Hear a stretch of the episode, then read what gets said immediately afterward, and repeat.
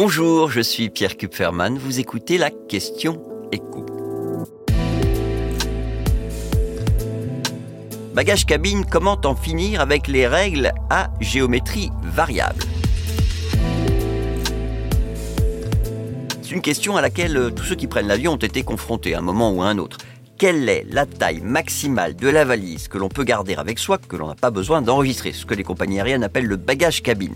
Sachez qu'en la matière, il n'y a pas de règle internationale. Certains groupes aériens ont opté pour une norme unique, c'est le cas d'Air France-KLM, dont les différentes compagnies aériennes exploitent toutes sortes d'avions, y compris des petits, mais pour la valise à bord, toujours gratuite, les dimensions à ne pas dépasser, c'est cinquante-cinq centimètres de long, trente-cinq centimètres de large et vingt-cinq centimètres d'épaisseur. Et puis alors, vous avez un groupe comme I A G qui, lui, laisse ses filiales décider librement de leurs règles en la matière. Ce qui veut dire que si vous êtes un client fidèle de ce groupe, vous devez soit avoir des bagages cabines différents selon la compagnie sur laquelle vous volez, soit acheter le modèle le plus petit qui passera partout, à savoir celui qu'impose Vueling, cinquante-cinq par quarante par vingt centimètres. Cette dimension-là aura un avantage, c'est qu'elle sera acceptée partout ailleurs, y compris pour voyager à bord des autres compagnies low cost qui, je le précise, n'ont pas non plus les mêmes normes en la matière. Chez EasyJet, vous avez droit à une valise plus grande, plus large et plus épaisse que chez Ryanair, Volotea et Wizz Air. Mais attention, avec les low cost, ces dimensions, eh bien, ce sont celles des bagages que l'on peut prendre à bord en payant un supplément. Supplément auquel vous échappez si votre bagage à main rentre sous le siège placé devant vous. Autrement dit, un petit sac à dos.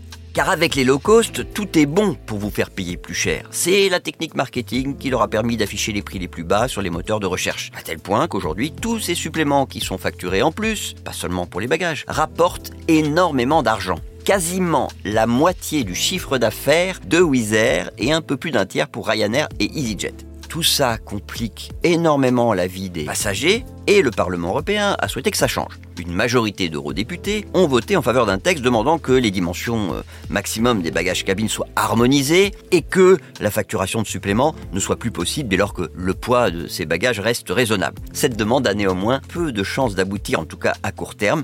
La Commission européenne a répondu aux eurodéputés que c'est aux compagnies aériennes et aux constructeurs d'avions d'élaborer des normes plus harmonisées pour que tous les bagages cabines puissent être placés dans le rack au-dessus des sièges. Et que c'est seulement s'ils ne se mettent pas d'accord qu'elle se permettra d'intervenir. Et pour les suppléments, Bruxelles demande simplement à ce que les passagers aient accès à une information claire dès l'achat de leur billet.